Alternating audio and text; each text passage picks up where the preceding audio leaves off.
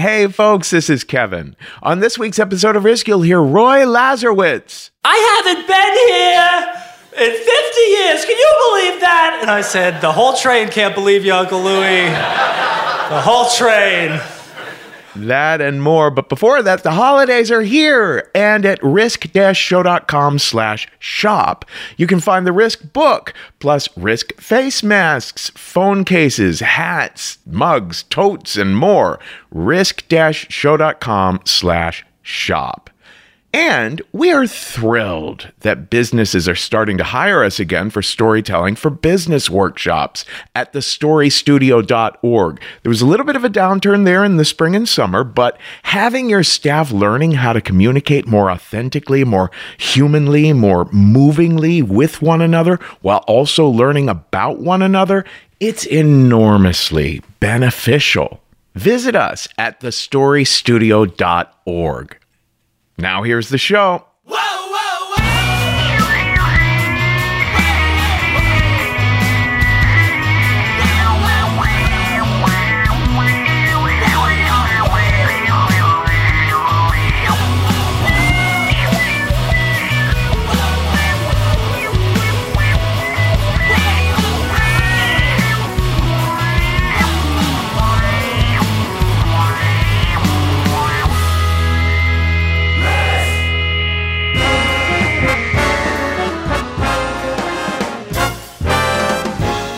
Hello, kids. This is Risk, the show where people tell true stories they never thought they'd dare to share. I'm Kevin Allison. This is Christian McBride, big band behind me now, and we are calling this week's episode Howdy Stranger.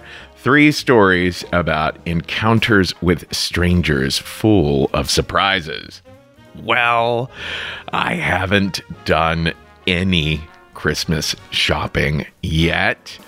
I'll tell you, with the ADHD and my struggles with it, the whole giving of gifts, I mean, it becomes another massive to do list item that just gives me agita to think about it. I used to do homemade gifts. I used to like make little pieces of artwork for people. Maybe I should get back to those roots. Oh, eh, you know, I did want to point out that, guys, it's a perfect time right now as a gift to get a customized video greeting by me. I can sing you a song, tell you a joke, tell you a little story, wish a loved one a happy birthday or whatever it is. That is at cameo.com slash the Kevin Allison. Maybe I could do something like that. Just personalized little greetings to loved ones. I don't know. they might just say, You could have told me that over Zoom. Anyway, in a little bit, we're going to hear from John Blesso. John did one of our live streams recently. But before that, we're going to hear a story that Jessie Rosen shared on the show on one of our live streams recently as well, which was it was uncanny how much this story reminded me of a very similar thing I went through in the eighth grade around about Halloween time. You can find Jessie on Instagram at Jessie Rosen. And here she is now with a story we call Happy New Year! I love you!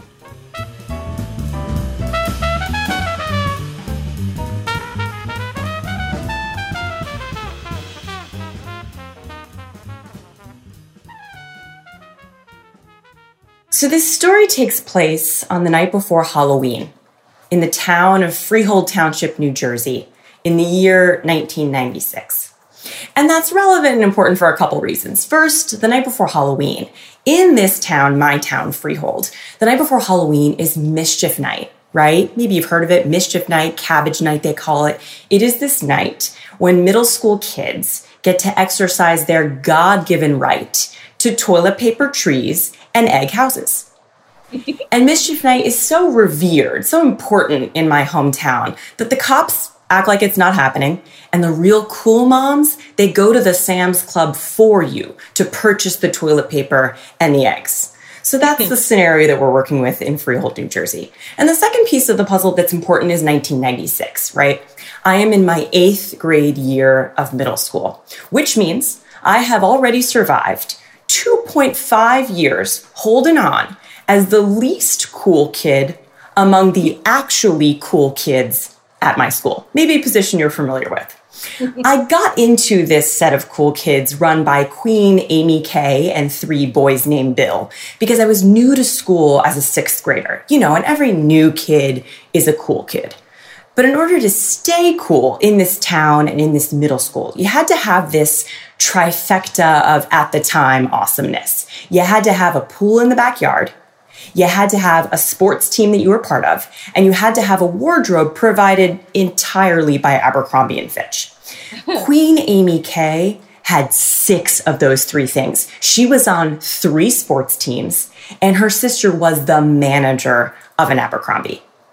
Meanwhile, no sports for me, no pool for me, not a lick of Abercrombie in my closet. And to make matters even more challenging, I was a raging nerd. To be a cool kid, you kind of had to care, you had to be smart, you had to be into it, but there was a fine line between that and me. I was such a nerd. I got a 100 so many times on quizzes at that time in my life that one particularly cruel teacher started referring to a 100 as a Jessie. so, this is to say that I was holding on tight to my social status. I really think Amy Kay and the Bills didn't kick me out because I was pretty excellent at group homework projects. And I also was so agreeable and malleable and easygoing as a human at that point that they just had no reason to get rid of me. But I was certain that was about to change because I had just been accepted into the International Studies Specialized Learning Center at the Freehold Township High School. Yes, friends, the ISSLC at the FTHS. And it was this magnet school inside this really big public school. So come freshman year, just over the bend, I'm not going to see Amy Kay in the bills in classes. I'm not going to have the chance to help them on group homework projects. I'm going to be, in a really big and focal way, a nerd. I had been a nerd in elementary school. Hell, I had been a nerd in preschool. I was not about to go back. And so I decide what I need to do is like solidify my position among the cool kids, right? Really make it stick so that they have no reason to get rid of me. And I decide that I'm going to start that campaign on Mischief Night, the Mischief Night of my eighth grade year, my last chance at doing this. Obviously, I had yet to do it before out of a complete fear of ever doing anything in my life wrong, but that had to change now. So Mischief Night is on a Friday night in 96. And I convinced my parents that I'm just going over to Amy Kay's to watch the Bills play the football thing on the Nintendo system, which was our typical Friday night. And they buy it, I assume because they don't know if it's Mischief Night. Dad is the one to drop me off that night. And as he pulls into Amy Kay's driveway, he turns off Eric Clapton's greatest hits. and he turns to me and says, Hey, I want you to remember that you are who you are when you aren't being watched. I'm going to say it again and more dramatically because that's what my dad did. He says, You are who you are when you aren't being watched. So apparently, he did know, in fact, that it was Mischief Night. and with that, I am out of the car, belly full of nerves, but ready to conquer. I walk in to find Amy Kay and the Bills, my crew, but among them is a surprise guest. Mark P. And I am kind of instantly annoyed at his presence because Mark P was like the boy version of me in this cool kid set, you know? Not cool. No pool. No Crombie. No sports teams at all. A raging math nerd on the Math Olympiad. He, like me, had gotten into the cool kid set because he was new to school in seventh grade. He stayed because he did a pretty impressive Jim Carrey impression, which was really key in the 90s, you probably remember. and he was also from Pakistan, which had this real cool factor that the Bills loved. But make no mistake, he walked my same social tightrope, which made it inconvenient to me that he had a crush on me. I wanted a bill to like me. Literally any bill would have done. Mark was a problem. And I decided that I'd have to kind of really navigate this night, make sure I wasn't spending too much time near Mark or Mark near me, so as again to solidify my status. We head out at 9 p.m. My curfew is at 10:30. So all I have to do is survive 1.5 hours of being a teenager. My low key plan is to like have toilet paper and eggs to throw these mischief night staples, but not actually throw any. I'm kind of thinking I'll hurl my body, but not actually toss. I'll maybe toss an egg on the ground so it makes a splatter sound, but doesn't actually do any property damage.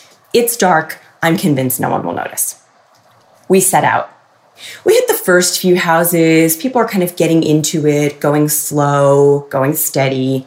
We hit a few more houses. I'm doing okay, kind of hanging in the back, throwing my voice as I had learned to do in drama camp. Mark P is kind of a little too close to me for my liking, and so I just keep positioning myself next to the nearest bill, but it's going okay. Then we hit a jackpot house, Mrs. Wessel, the home ec teacher's house. Everyone hated Mrs. Wessel because everyone hated all teachers, but especially her. She had recently insisted that we learn how to iron a dress shirt, Frankly, I was happy for the lesson because my band competition uniform consisted of a button down, so it was valuable to me. I played the flute, but you knew that. So we hit Mrs. Wessel's house, and everyone is going nuts. And no one's really near me at this point at all, not even Mark P. He's way up in the front, which is where Amy K and the Bills are too. And they're not noticing that I'm hanging back. They're really not noticing me at all in any way. I'm just like this vessel for holding extra toilet paper and eggs. And this fear sets over me. I think, am I already out? Am I already uncool and they're just hanging on to me until all the group homework projects are done? Did the ISSLC at FTHS already do me in? Meanwhile, they are living their best lives. And I'm just watching in sheer jealousy as Amy K's blonde curls bounce up and down as she destroys private property. I'm smelling the wafting of all the Bills Abercrombie cologne as they hurl toilet paper at innocent trees. I'm watching Mark P right up front with all of them, solidifying his spot among the cool kids set. And I'm getting angrier and angrier and angrier at myself. This is my fault. Dad was right. You are who you are when you aren't being watched. And I am a wuss, a goody two shoes, this total scaredy cat that can't have some good, clean fun aside from the eggs. I check my swatch. It's 10 p.m. 30 minutes remaining to make my mark. It starts to drizzle a little bit, and so Amy K says we're moving on from Mrs. Wessel's house. And we move on to a house I've never seen before. At this time, the rain is really starting to come down. So Amy K calls out, Last house. This is the last house of my last chance at Mischief Night ever. I am in or I'm out. So I take two eggs in my hands and I hurl them at the house. And I hurl them with the might of a girl that has never let herself throw a single thing in her entire life. and my eggs connect and they splatter and they crack. And then the house blows up. And I don't mean the front porch light comes on, I mean the house explodes lights start coming out of every window and every door. And at first, I think I'm seeing things, right? This like mirage of all my fears come to life. But the lights keep flashing and blaring from more and more places. And then this large alarm starts sounding from inside the house. We are all frozen in place until a woman exits the front door. She's an older woman, maybe in her 60s, and she's screaming. But there's something strange about the tone of her voice, and it's made even weirder by the way she's kind of waving her hands at us. We all notice. What's wrong with her? One of the bills says. I hear him behind me. I don't know how it all comes together in my head, it just does. She's deaf, I say. The flashing lights are an alarm. The alarm sound is an alert. It's meant to let her know that there are intruders or 13 year old assholes. Oh. I turn around to tell this to the Bills and Amy K and Mark P, but most of them are gone. All of them, in fact, but Mark P. And I have this pang of guilt in my heart for hating that he was the one that liked me. And then I just start walking toward this woman. I remember a little bit of sign language from watching Sesame Street. I remember Happy New Year and I love you. And so I just keep walking and I start signing Happy New Year, I love you, Happy New Year, I love you, bigger and bigger with my arms, which I now know means I am screaming nonsense in sign language at this woman, just hoping to connect. And of course, it doesn't work. She goes back inside her home. Now I'm 20 feet away, but even through the screen door, I can see that she's crying. And so I start crying too. And I am standing there crying with Mark P behind me when the cops show up 60 seconds mm-hmm. later. Apparently, they have a red line when it comes to mischief night in Freehold Township, New Jersey. One cop starts to calm the woman. The other cop tells Mark P and me to go walk back to Amy K's house, which is just around the corner. They'll be there to talk to us in a minute.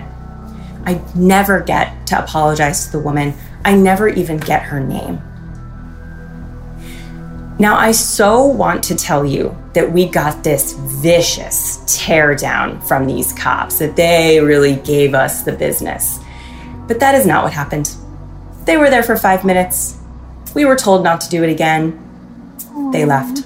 It was so fast, in fact, that they were gone by the time my dad arrived.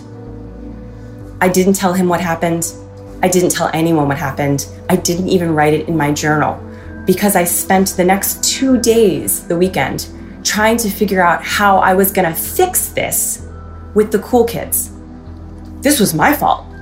If I had just run, the cops wouldn't have come. If I had just been cool, we wouldn't have been in this mess. I gird my loins for Monday when I am surely going to be excommunicated from this cool kid group. But Monday comes and nothing. I'm at my locker when Amy K comes over to chat with me about the bill she currently loves. One of the other bills asks me to be in his math group project later that day. Mark P kind of gives me this like knowing glance at the lunch table, but then he just starts talking about his new Michael Jordan cologne. I was still cool. I was still in. Which I realized is how little shit these people gave about this entire situation. Meanwhile, I just can't get this woman's sad and scared face out of my mind.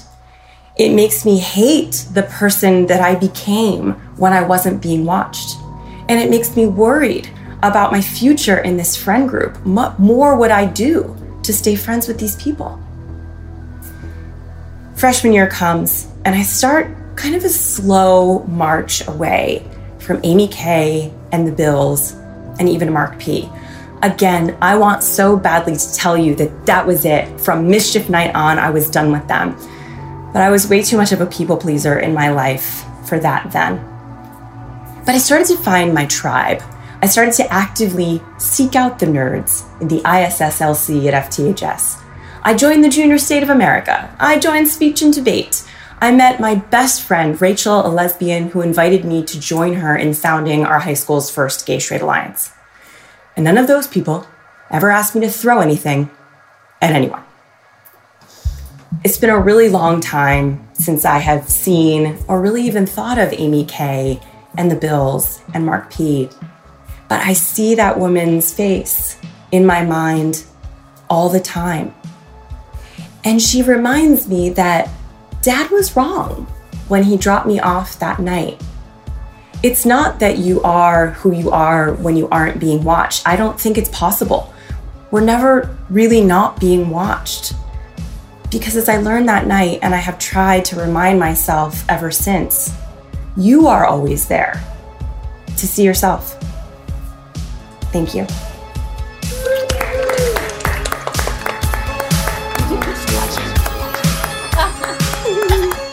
Wow, Jessie Rosen, that was so damn good. Holy cow!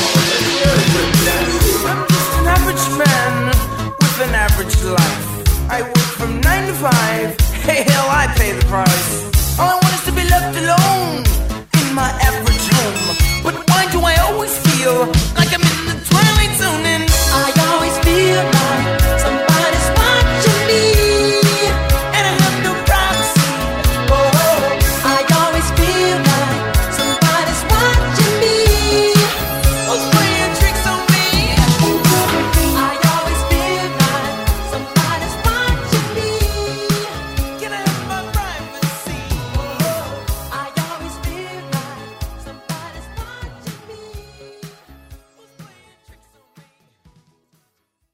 when I began college at the University of Connecticut, I was convinced that a diploma was just a ticket to some bourgeois spoil system where you'd spend all your time and money buying furniture.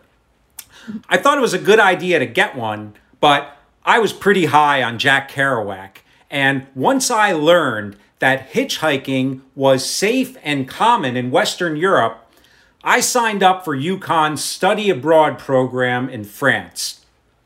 And I thought, I'll use the program as a launch pad to get out there on my own and really see what I was made of. And so, after about a month, I learned enough French that I felt comfortable to give it a try.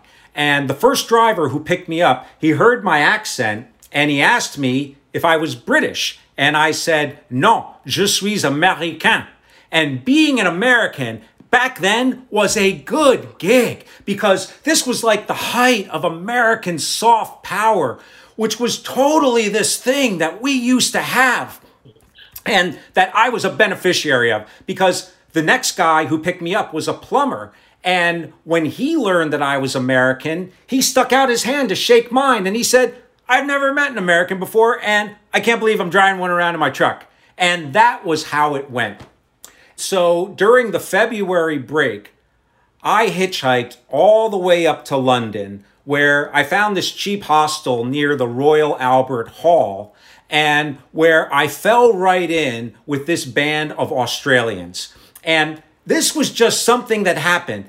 Everywhere I went, there would just be these Australians. And, um, you know, they were really friendly. You're like, no worries, mate. And they would become my instant friends.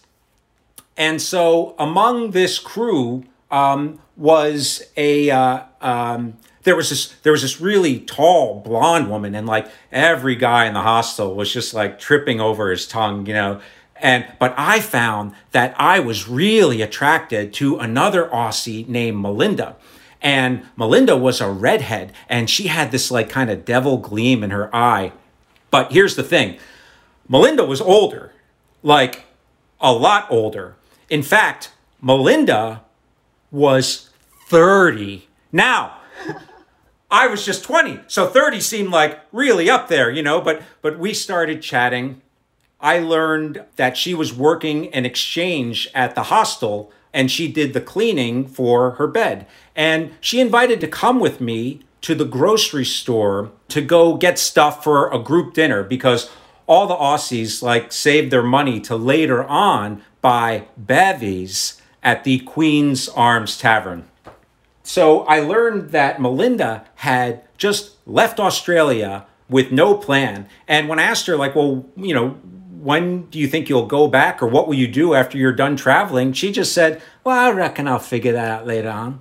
And like that seemed so exotic to me because, you know, despite my head full of Kerouac, I knew that when I went back, I was going to go back to UConn in the fall and get my diploma. You know, and even though I was already planning on coming back abroad, that just kind of made me a planner. And being a planner just felt a lot less like wild and adventurous than Melinda's open ended adventure.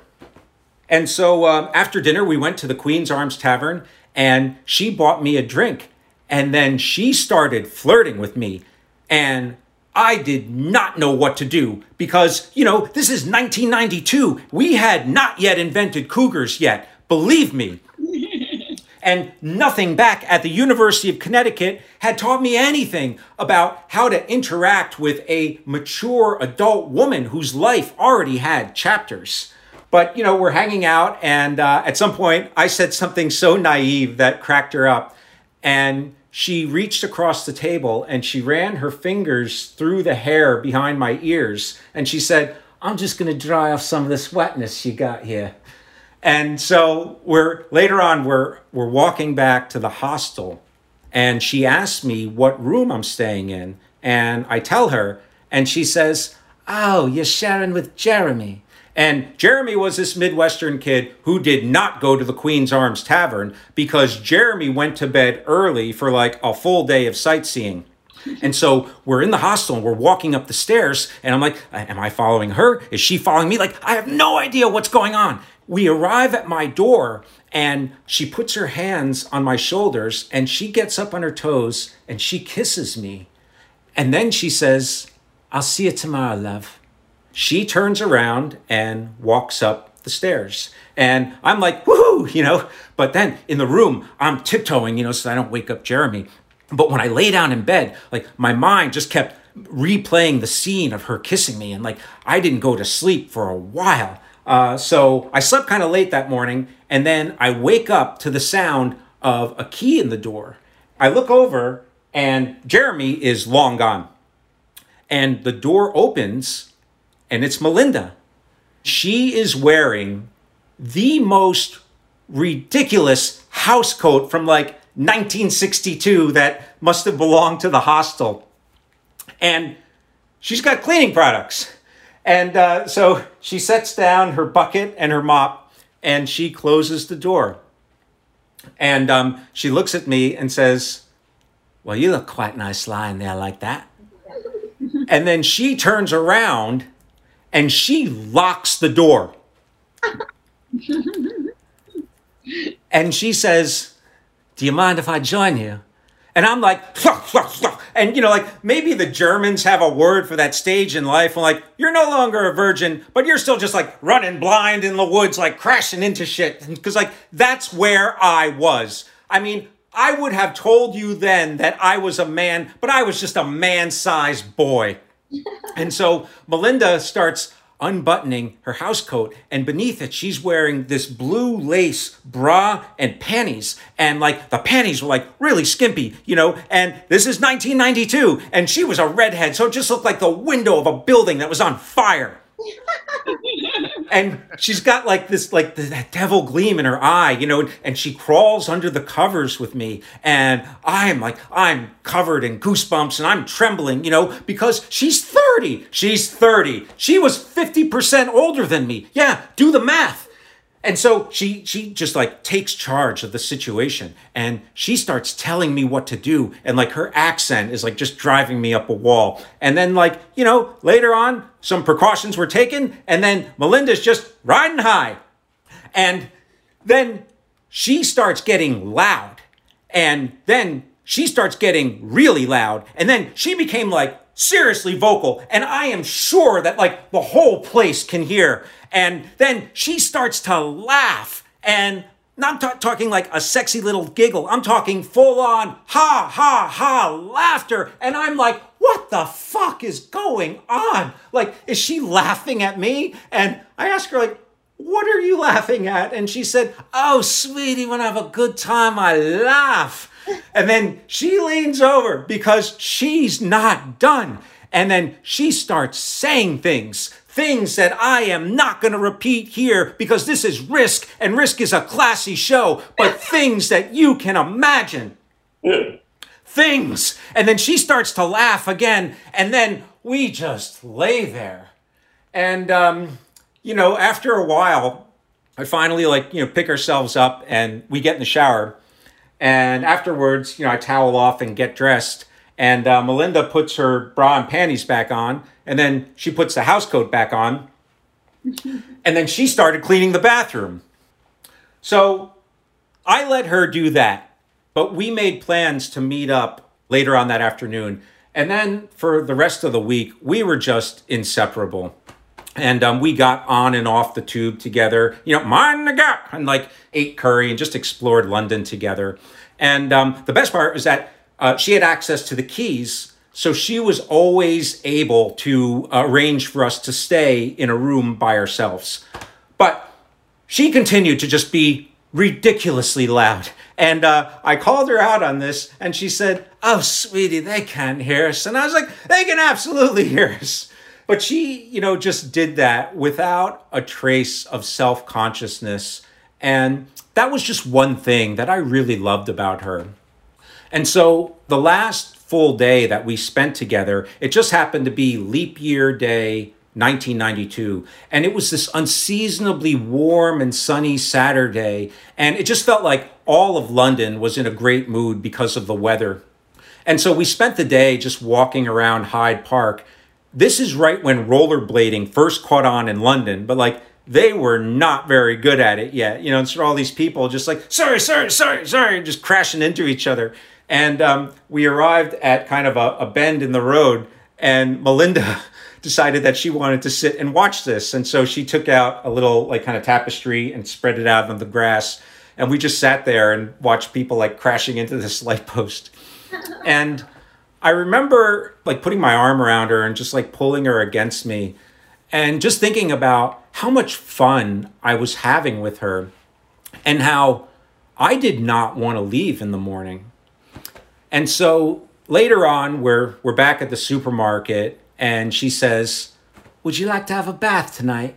And I said, You don't have a bath, you take a bath. And she said, No, you have a bath, you're not taking it anywhere. And you know what? She's right. Anyway, I, of course, I said yes because I just said yes to everything that she suggested. And uh, so after dinner, she arranged for us to stay in the top room of the hostel because that was the only one that had a tub. And after dinner, she just grabs a, like half of a bottle of wine and a candle. And I will never forget sitting in that fragrant bubble bath with her, like in the flickering candlelight, and our, our legs are kind of tangled up and we're smoking cigarettes because it was like by far the most sensuous thing I had ever done. And so in the morning, um, you know, I'm packing up my stuff and I am feeling so sad. But uh, Melinda tells me that she wants to walk me to Victoria Station, where I'm going to get on the tube to the outskirts of London to go pick up my first ride home.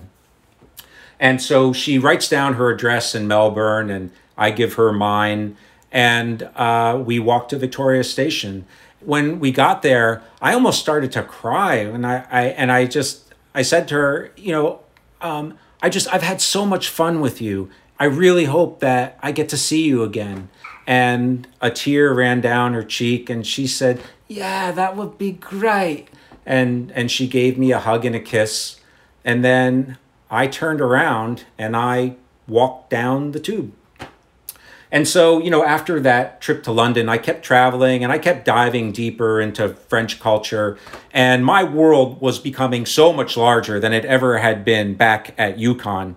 But I did go back there that fall. And as soon as I graduated, I moved back to France. And as soon as I found work and a place to live, I wrote Melinda a letter. And, um, know, I never heard back from her. And I, I have no idea where she was or if she ever got it. A few years later, when we finally had the internet, she was one of the first people that I looked for, but her last name was so common that there was just no way to find her. And so I never heard from her again. But I will never forget her. You know, all these years later, I'm still trying to be more like her. Thank you.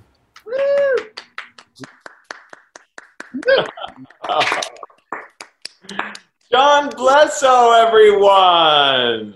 that was fabulous. A man, uh, uh, what were you? A, a man sized boy?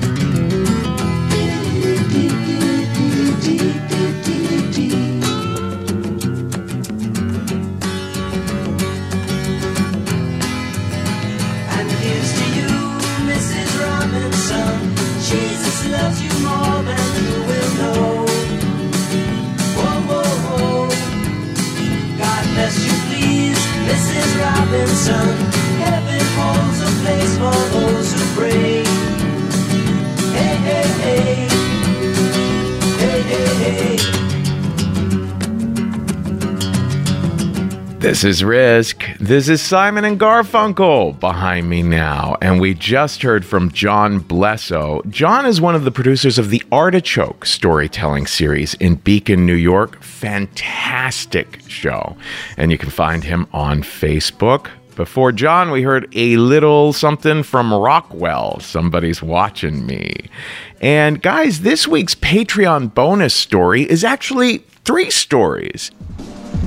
And then two more people come on either side of them. And so now there's five people on their knee in a row. And I'm just dancing with this glowing towel. That is Tessa Starr in one of these four minute anecdote compilations that we put on Patreon. I love these. Such a lovely way to hear more voices. This one also features Emily Colburn and Liz Griffiths, so don't miss out on tons of bonus content by helping us out this year and becoming a member at patreon.com slash risk. And if you'd like to make a one-time donation, that's at paypal.me slash risk show. Folks, if you like good old fashioned true crime mysteries, if you like stories where you feel like you're a detective finding clues, June's Journey is the name of this new game that you can play on your iPhone or your Android. You are uncovering the mystery of June's sister's murder. It's this well to do family in the 1920s living in a great Gatsby like mansion each scene uncovers new aspects of the story. Some parts are in New York, some parts are in Paris. There's all kinds of objects you're finding and trying to assess whether they're meaningful or not. You collect information, filling out your own photo album, and you're keeping track of all the characters. There's romance, there's scandalous family secrets. It feels like a really fun play or movie. And I've only made it through like five scenes, but I am told you could crack the case. All you need is an internet connection and downloading on iOS or Android. So discover your inner detective when you download June's Journey for free today on iOS and Android.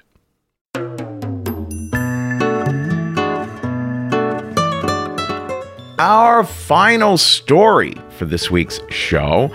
Uh, this was in the Risk book, but has yet to run on the podcast. This was recorded in Dallas several years ago. It's Roy Lazorwitz, who you can find on Instagram at bomb underscore repeat underscore bomb. And here he is now, Roy Lazorwitz, with a story we call Uncle Louie.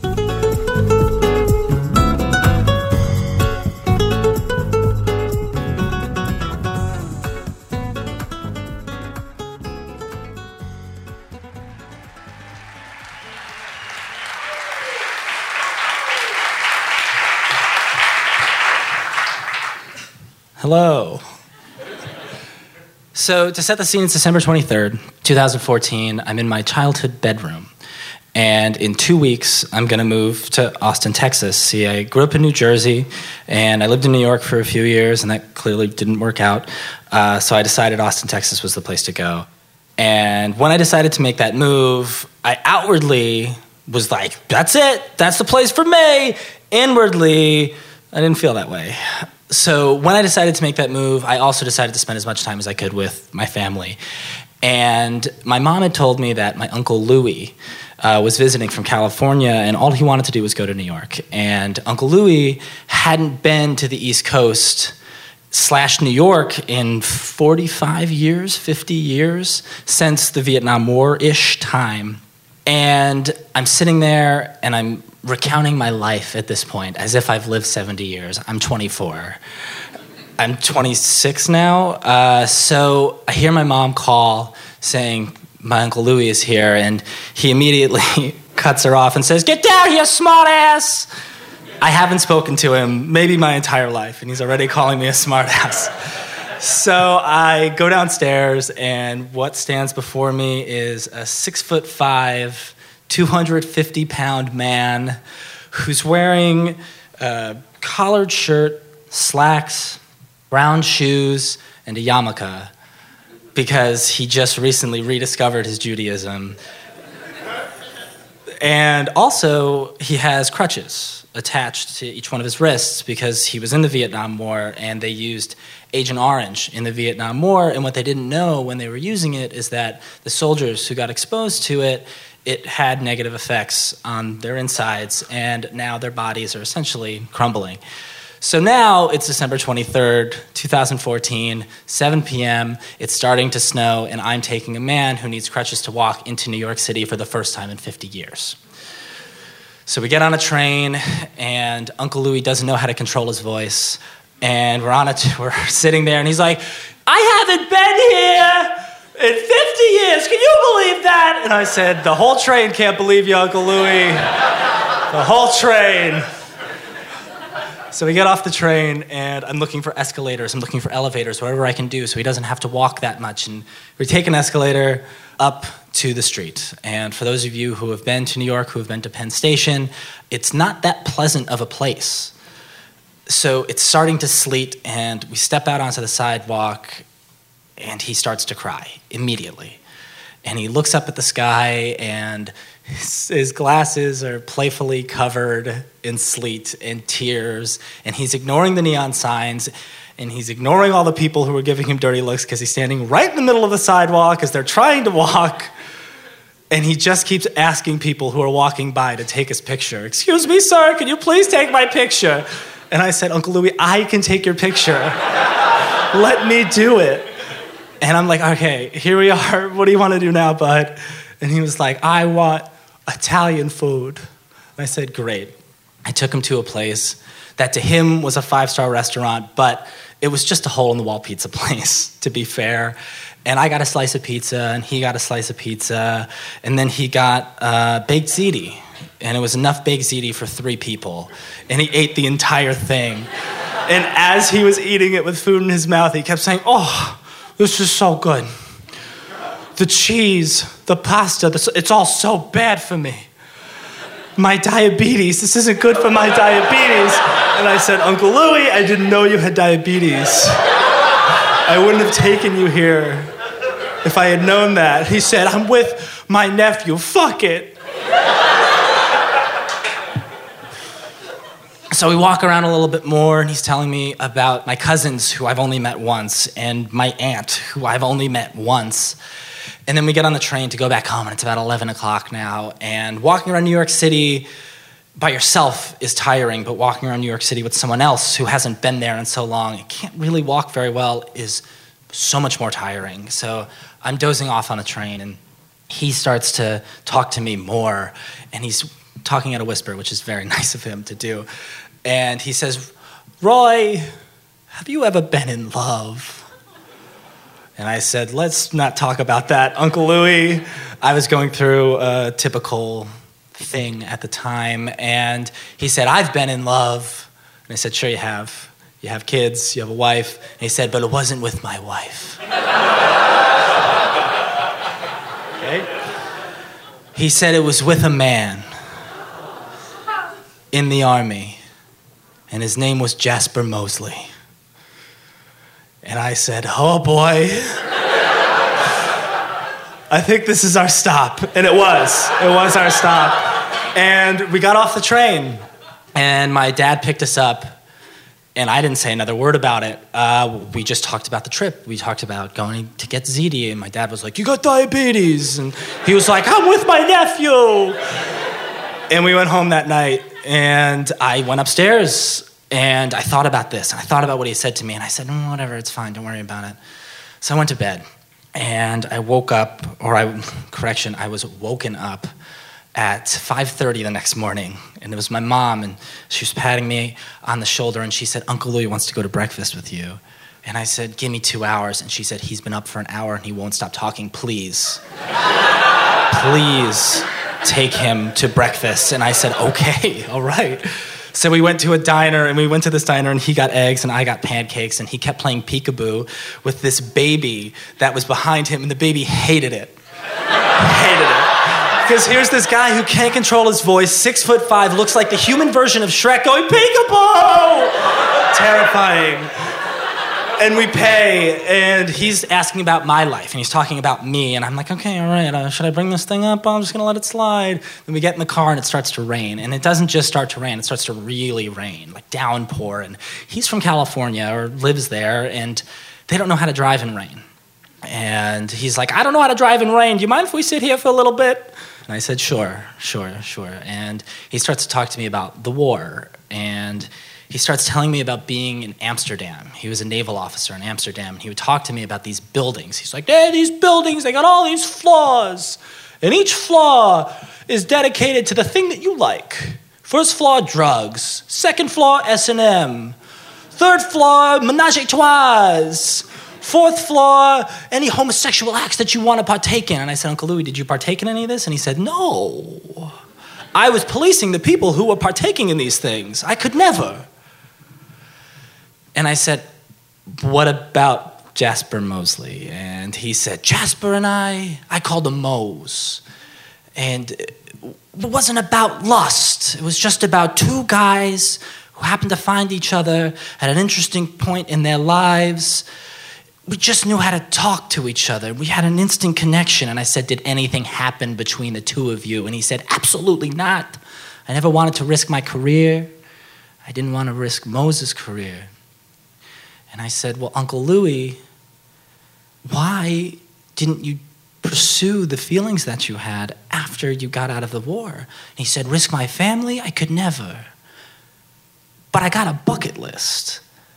And he started talking to me about his bucket list. And he was like, I want to know what it feels like to kiss another man. I want to know what it feels like to hold the hand of another man. And if I don't complete this before my life is over, I'll consider my life a failure. And that's when the wheels really started turning in my brain. And I started realizing that realistically speaking, here's a guy who's 67 years old. He can't use the lower half of his body. There's a good chance these things aren't going to happen for him. And the rain continues to pour, and he continues to talk to me more about his life. And I told him that I've kissed a man once or twice in my life, haven't we all? And his response was, Tell me about it. And I said, Uncle Louis, it's pretty much the same thing. It's not that big of a deal, but to him, it was the end of the world. And I started telling him about my trip and my, my plans to move to Austin and what I was going to do and I, how I was feeling weird about it. And I didn't know if I should really do this because I wasn't going there with ideas and prospects. I was just going because I felt like I had nothing left in New York. And he said to me, he said, Roy, if I can tell you one thing, if I can leave you with one message, it would be if there's something you want to do, if there's a weird feeling that you have, go for it. If there's something you want to do that you don't want to tell your mom and dad about, do it. Because we only live one life. And there's nothing worse than sitting down in a chair 40 years later and thinking about what could have been. And then the rain stopped. And he said, I'll take you home now. I'm sorry that this is how your Christmas Eve started. I said, Don't worry, bud. It's, it's okay. And we drove back to my house. And it was then that I knew that I needed to make this move. And here I am, two years later. Uh, he brought me back home, and I went up to my room to continue packing, which I had been putting off because I didn't know what I was doing. And that was it. That was the last time I spoke to him, to this day. That was the last time I saw him. He left an hour later, and he spent Christmas with my other uncle and then drove back to California. But since that day, once a month, I have a dream where I get an email from Uncle Louie, and in the subject line, it says, Wish you were here. And it's a picture of his feet buried in the sand, and his feet are swollen and not looking great, but they're buried in the sand, so it's fine. And I call my parents. In every dream, I call my parents and I say, I just got this weird email from Uncle Louie. My mom always says, You'll never believe what happened. Uncle Louis left his wife for a man. And then I wake up and I remember that I am where I'm supposed to be, and it's because of him. Thanks so much.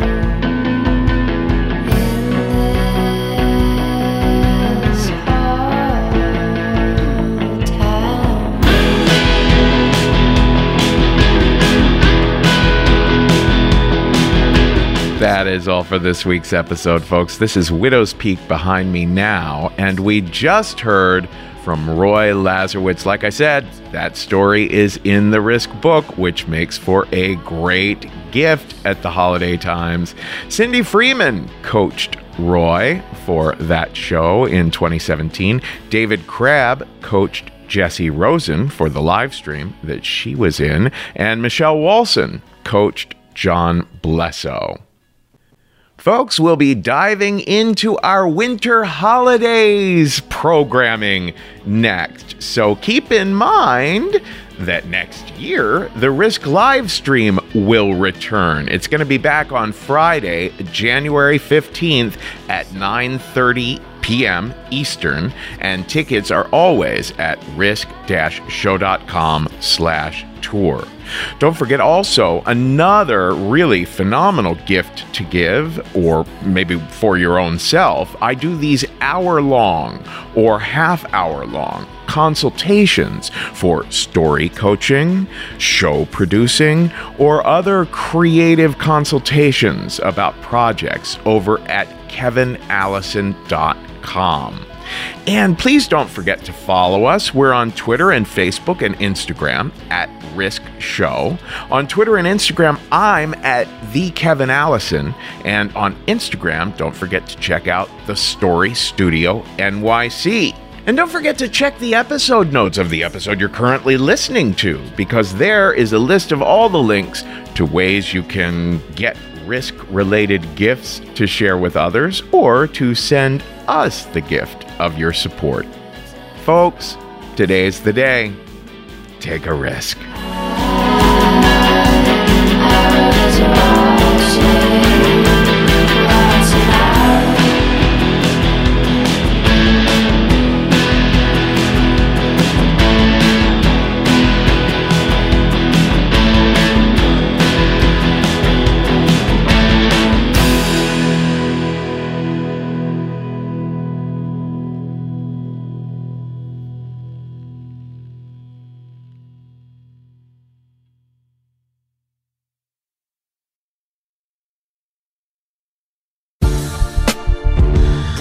Brooklyn, what up? Far Rock, what up? Jay and Beyonce was mmm kissing. I was cooking 1,000 grams in my kitchen. My nose was telling Khalees I love you, boo. I was signing my nine. You know how I do. I got a fully loaded clip. I be on that shit. I got, I got a fully loaded clip. I got a fully loaded clip. I be on that shit. Put the clip here. Put the clip